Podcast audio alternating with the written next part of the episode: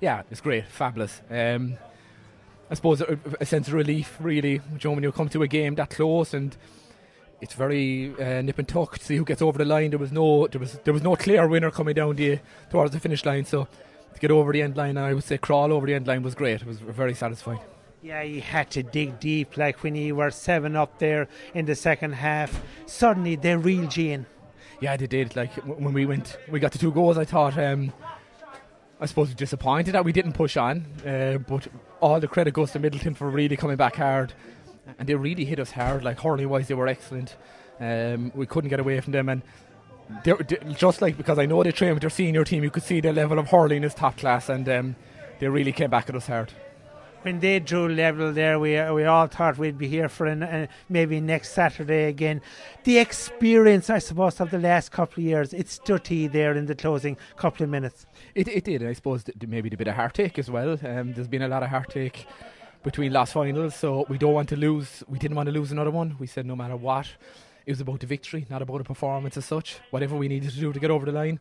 Um, so it was great to just get over the line, just to get the victory, because I don't think anyone remembers a performance. They won't say it was a fabulous game ten years later, but everyone will re- will remember the victory. Like, I'd say you were delighted when uh, you were awarded the free and, and Matthew Bradley started walking towards it. Yeah, look, I, I, I said to someone else there that I, I was confident that Matthew would put it over.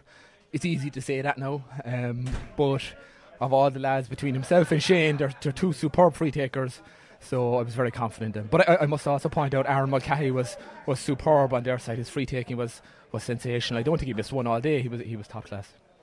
You got involved with him, uh, uh, I suppose, there over the last uh, twelve months. They had heartache there over a number of years. It's all put to bed tonight.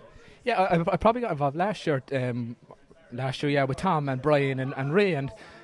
A, a lot of credit goes to the lads there, and especially Tom. Look, Tom brought me in when he didn't know who I was, and um, I couldn't I couldn't speak highly of, of, of Tom. He's he's an excellent guy. He's Shane's father, so he, he Shane is our captain, obviously, and he's, he has that leadership capabilities that Tom had.